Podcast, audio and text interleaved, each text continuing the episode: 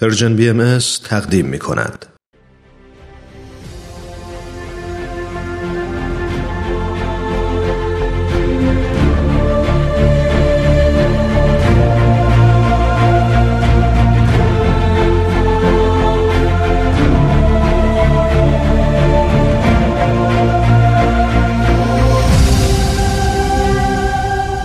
چشمه خورشید نگاهی به آثار حضرت باب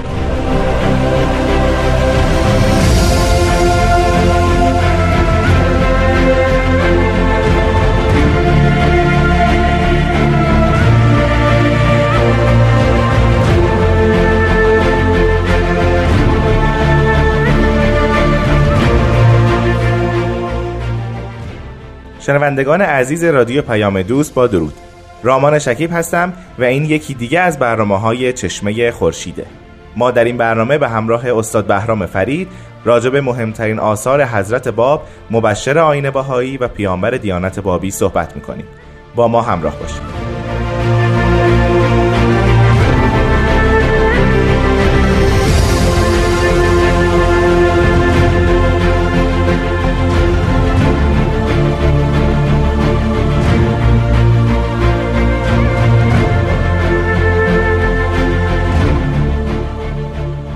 جناب فرید وقتتون بخیر. خوشحالم که امروز هم شما رو می‌بینم. وقت شما هم بخیر و همینجور خوشحالم که یک بار دیگه خدمت شما و شنوندگان عزیز هستم. خواهش می‌کنم. ما در جلسه گذشته راجع به تبعید حضرت باب به قلعه ماکو و پس از اون به قلعه چهریق صحبت کردیم. منتها جلسه پیش وقت نشد و زمان رو به پایان بود. ما نتونستیم راجع به مجلس ولیعت مجلسی که در تبریز برگزار شد و حضرت باب در اون حضور داشتن صحبت کنیم. بله. این مجلس به دعوت چه کسی بود؟ هدفش اصلا چی بود؟ و مختصرا چه اتفاقاتی در اون رخ داد؟ در واقع باید اینطور گفت که پدیده به اسم پدیده بابیه شکل گرفته بود. ما در سلسله برنامه هایی که تا الان داشتیم بارها به این قضیه اشاره کردیم که یک انقلابی در ایران به پا شده بود ایران به هم ریخته بود به خصوص اون وقایعی که در شیخ تبرسی اتفاق افتاده بود و قیام بابی ها در برابر حکومت مسئله آفرین شده بود از این جهت پادشاه وقت یعنی محمد شاه گفت که ناصرالدین شاه ولیعهد زمان اقدام بکنه به تشکیل چنین جلسه برای محاکمه حضرت باب. از این رو انگیزه اصلی این بود که ببینن حضرت باب چه دعوی داره حاکی از چه مقاماتی هست چه می‌خواهد بکند و بعد علما به عنوان سپر دفاعی حکومت در برابر حضرت باب قیام بکنه و جلوی پیشرفت دیانت بابی رو همونجا بگیرن یعنی این دعوت به نوعی از طرف سردمداران سیاسی کشور بود و نه مذهبیون. در ابتدا این گونه بود. به عبارت دیگه اهل سیاست میکوشیدن که به جای اینکه خودشون رو درگیر ماجرا بکنن از علما استفاده بکنن. چون قضیه هم مربوط به علما بود. از طرف دیگه هم می‌دانیم که خود علما خیلی در صدد بودن که جایگاه خودشون رو حفظ بکنن و اصولا در آثار حضرت با مهمترین ضربات ضربات کوبنده در مرجعیت علما پدید آمده بود. در بسیاری از آثار حضرت باب علما جمعی علما مخاطب قرار گرفتن و از اونها خواسته شده بود که در برابر دیانت حضرت باب اقدام مناسب انجام بدن و حتی مؤمن بشن. از این روز سخن بزرگ حضرت باب این بود که علما پا به پیش بذارن و در تاریخ هم خواندیم که نخستین پیروان حضرت باب هم اتفاقا از همین طایفه علما بودن برخلاف همه ادیان. میشه گفت این دعوت که گفتین محمد شاه به ناصر الدین شاه ولیعهد زمان دستور داد که این مجلس رو ترتیب بده. هنوز بر اثر اون پاسخی بود که یحیی دارابی به محمد شاه و وزیرش داده بود. یعنی محمد شاه شاید هنوز به دنبال این بود که حقانیت این دعوی رو بسنجه و بیشتر راجبش تحقیق کنه. از یه طرف این بود در این هیچ شبهه نیست. یعنی واقعا دغدغه محمد شاه این بود به خصوص که در اواخر عمرش بود و مریض احوال و مرگ رو جلوی چشم می‌دید. شاید دوست می داشت که بالاخره حسن خاتمه پیدا کنه. اما از طرف دیگه بعد به این نکته هم بذل توجه داشت که حضرت باب در ایران به عنوان موزل مطرح شده بودن نه به عنوان یک دین جدید. درست. و چون این موزل تقریبا تمام ایران رو فرا گرفته بود می‌خواستن هرچه زودتر این مسئله این دشواری این سختی دینی یا حکومتی هر چه زودتر برطرف بشه. خب برگردیم به مجلس. در این مجلس چه اتفاقی افتاد؟ خب البته خیلی واضحه که خود ناصرالدین شاه هست. علما رو خواستن درباره اون حضور دارن. مشاورا حتما حاضرن که ببینن که این باب می‌خواد چه بگوید و صریحا از او بپرسن که تو چه دعوی داری؟ آیا باب قائم آل محمد هستی؟ آیا اینجور که اخیرا خودت نوشتی قائم آل محمد هستی؟ دلیل حقانیت تو چیست؟ و از این جنس صحبت ها بشه. اما از طرف حضرت باب مسئله جور دیگری بود. ایشون معتقد بودن آفتاب آمد دلیل آفتاب. یعنی هیچ هیچ حقانیتی اصلا نیازی نیست. چون ایشون دعوی کردن آثار ایشون آیات ایشون مهمترین حجتن. به اونا مراجعه بکنید. یعنی ما با دو دیدگاه کاملا مباین و مخالف هم روبرو هستیم. علما میکوشن که حضرت باب رو به اندازه معیارهای خودشون پایین بیارن. از طرف دیگه حضرت باب بر این هستن که از اون شکوه و جلال آیات الهی و ظهور ربانی پایین تر نیان و سعی کنن که اون, حفظ، اون حریم قدس الهی همچنان محفوظ بمونه. پس باید انتظار داشت که این جلسه انگار جلسه پرسش و پاسخ باشه از طرف علما. و انتظار پاسخی داشته باشن در خور سوالات خودشون. دقیقا همین اتفاق افتاد. یعنی وقتی که با وارد مجلس شدن اولا صندلی برایشون تدارک ندیده بودن. یعنی از همونجا نقشه این بود که به یک نوعی مقام ایشون زیر سوال بره خارشون بکنن خفیف کنن. حضرت با وقتی وارد مجلس شدن و دیدن جایی برای نشستن نیست مستقیما رفتن جایی که صندلی کنار ولیعهد هست اونجا نشستن. و از اونجا نشون دادن که اصلا وارد این بازی سیاسی مذهبی نخواهند شد. چه سوالاتی از طرف علما در این مجلس ارائه میشه؟ خب ما نمی‌تونیم به طور دقیق معلوم بکنیم چون روایت های گوناگونی از این مجلس به دست هست. یه روایت خود ناصرالدین شاه گفته که اصلا از این سوالات مطرح نیست. نمیگه که چه سوالات اونجا مطرح شده بود. از طرف دیگه چند تا راوی مذهبی علمای مذهبی داریم که اونها گزارش دادن. یه روایتی هم هست که پیروان هست باب ارائه کردن. بین اینها نمیشه فهمید که چه پرسشهایی هست. اما جملگی دوستان و دشمنان یعنی موافقان و مخالفان تاریخ نگاری گفتن اتفاق نظر دارن که سوالات اصلا به دعوی حضرت باب مربوط نمی‌شد. یعنی به قصد تخفیف مقام به سخره گرفتن و مسخره کردن حضرت باب این سوالات مطرح شده بود که البته حضرت باب وارد این سوالات نشدن و نهایتا با یه سکوت عمیقی و دعوی سریح خودشون مجلس رو به پایان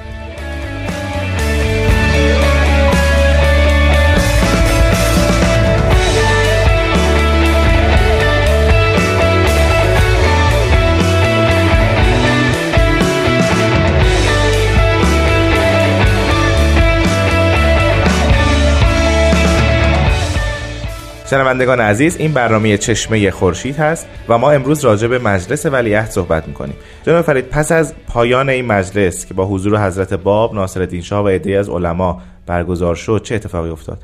علما به قصدی که داشتن نرسیدن و بعدش تصمیم گرفتن که به نوعی به ایزا و اذیت حضرت باب مشغول بشن یعنی حتی ایشونو تنبیه بکنن و این کار رو هم کردن و بعد از او خواستن که از این مقاماتی که خودش مدعی هست پا پس بکشه و به تعبیری که امروزه معمولا نسبت میدن به حضرت باب توبه بکنه.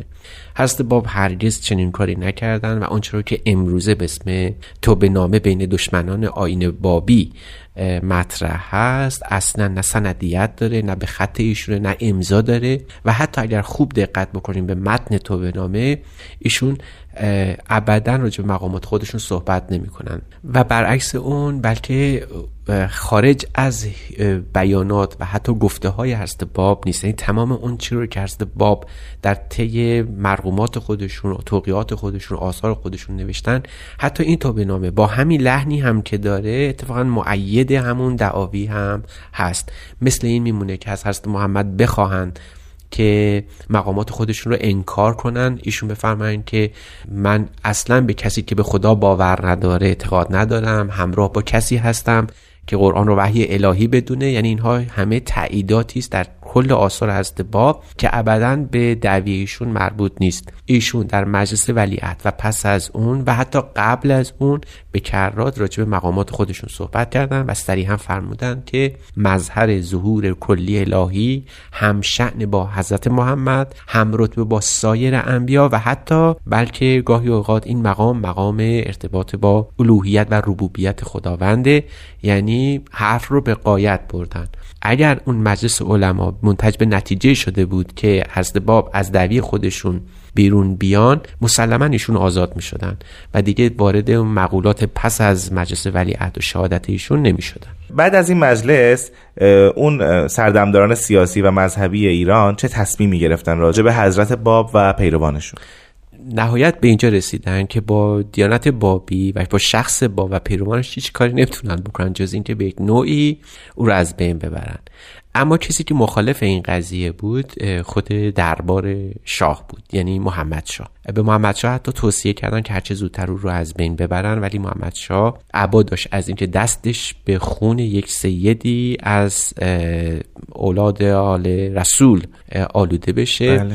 و براش از جهت اخروی خوب نباشه. کوشید با همین حبس و محدود کردنش کنار بیاد و این کار رو کرد. از این رو می‌بینیم که وقتی محمد شاه فوت کرد و ناصرالدین شاه همراه با امیر کبیر به تهران رسید مسئله حالا می‌تونه صورت دیگری پیدا بکنه. چون هم ناصرالدین شاه و هم امیر کبیر هر جفت حضرت باب رو دیده بودن و دست بر قضا ناصرالدین شاه هم موافق نبود که باب کشته بشه.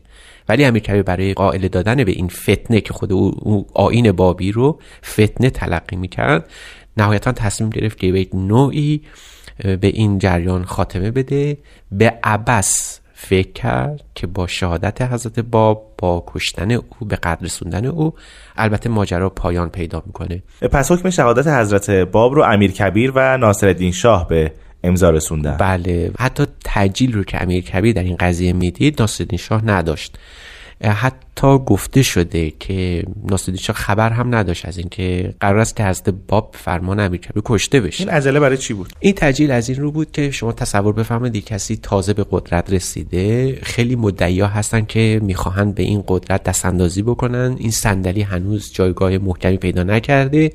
برای اینکه استحکام پیدا بکنه مقام خودش هم ناصرالدین شاه به عنوان شاه و هم خودش به عنوان وزیر او صدر اعظم او مجبور بود که تر هر گونه خطری که این جایگاه رو تهدید می‌کنه سرکوب بشه. هم رجال سیاسی و مدیان سیاسی رو سرکوب کرد هم خدمت علمای مذهبی که تن نمی‌دادن به قضیه سلطنت مطلقه همونها رو یه خورده اذیت کرد. از جمله کارهایی که در این خصوص در تقابل با علما کرده بود. همون بست نشینی بود که حکمش رو ملغا کرد. و از طرف دیگه می‌دید که جریان بسیار پیشروی در جامعه ایرانی وجود داره. به اسم نهضت بابی. از این رو او رو در ردیف برنامه های سرکوبگرانه خودش قرار داد و در تمام اون سه جایی که بابی ها از خودشون دفاع می‌کردن یعنی قلعه شیخ تبرسی واقعه زنجان و واقعه نیریز به اشد قوا به مقابله با آنها پرداخت. اما به زم او با کشتن باب همین قائله ها پایان می‌گیره و نهایتا نتیجه این شد که از باب رو هرچه زودتر به قطع برسونه. راجب شهادت حضرت باب روایات مختلفی هست. مختصرا این شهادت چگونه روی داد و در چه تاریخی بود؟ بله 28 شعبان 1266 یعنی هفتمین سال ظهور حضرت باب در سن 33 سالگی ایشون این واقع شهادت رخ داد. این شهادت در شهر تبریز اتفاق افتاد و در اساس کسی که معمور این قضیه بود اتفاقا برادر امیر کبیر بود و او اقدام به این عمل کرد و حضرت باب رو تیر باران کرد.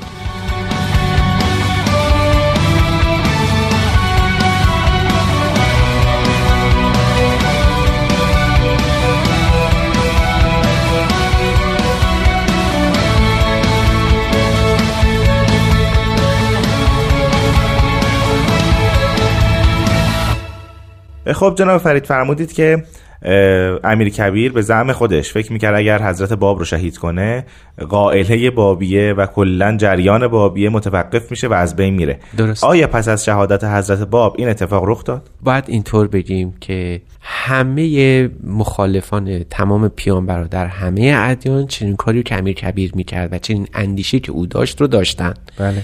به رغم اینکه در خود قرآن و همینطور در سایر کتب مقدسه صریحا گفته شده یریدون ان یطفئ نور الله به افواههم. یعنی می‌خوان که نور الهی رو با دهنها و پف کردن خاموش کنند اما چراغی را که ایزد برفروزد ما بقیهش رو می‌دانیم که غیر ممکنه.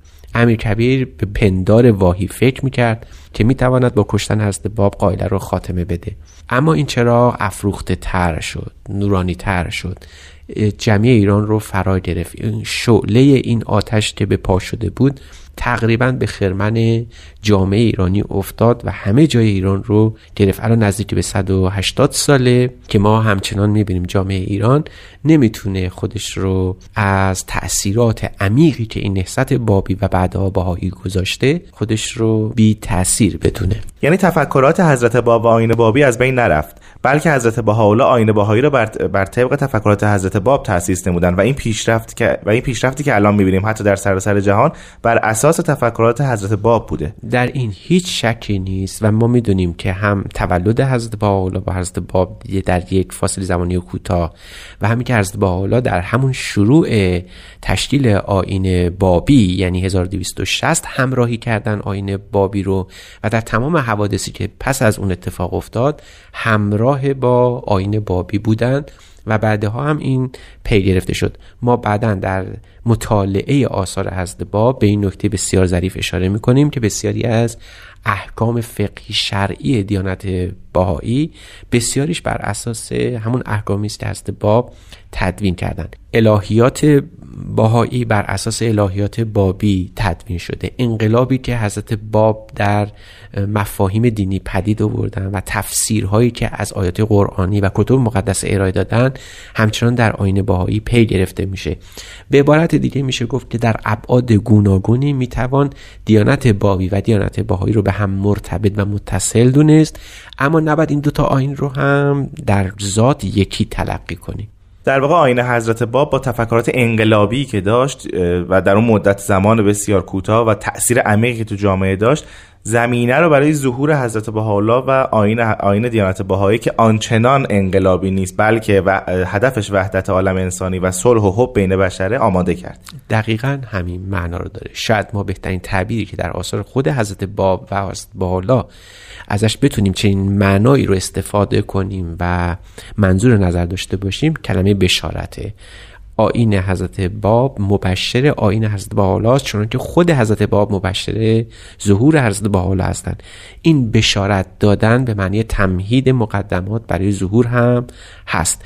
یعنی ظهور حضرت بحالا بنا به دلایلی که می‌توان مطرح کرد باید گفت که آثار حضرت باب مهمترین رکن برای ظهور حضرت بهاءالله هستند. در تمام آثار حضرت باب بدون استثنا یک اشاراتی چه به تصریح چه به تلویح به ظهور حضرت بهاءالله شده. خب من فکر می‌کنم با پایان گفتگو این هفته که زمانش هم رو به اتمام هست ما مقدمات برنامه چشمه خورشید رو به پایان میرسونیم و در هفته های آینده راجع به تفکرات آین بابی که در آثار حضرت باب مندرج هست بیشتر صحبت خواهیم کرد و از این طریق فکر می‌کنم آثار حضرت بهاءالله و آثار بهایی رو هم می‌تونیم اشاراتی بهش بکنیم. چون ما اینجا گفتیم که تفکرات آین بهایی بر پایه آثار و توقیات حضرت باب در واقع بله. ظهور کرده و نازل شده. بله. به عبارت دیگه ما تلاشم در این برنامه این خواهد بود که به معرفی اجمالی مهمترین آثار حضرت باب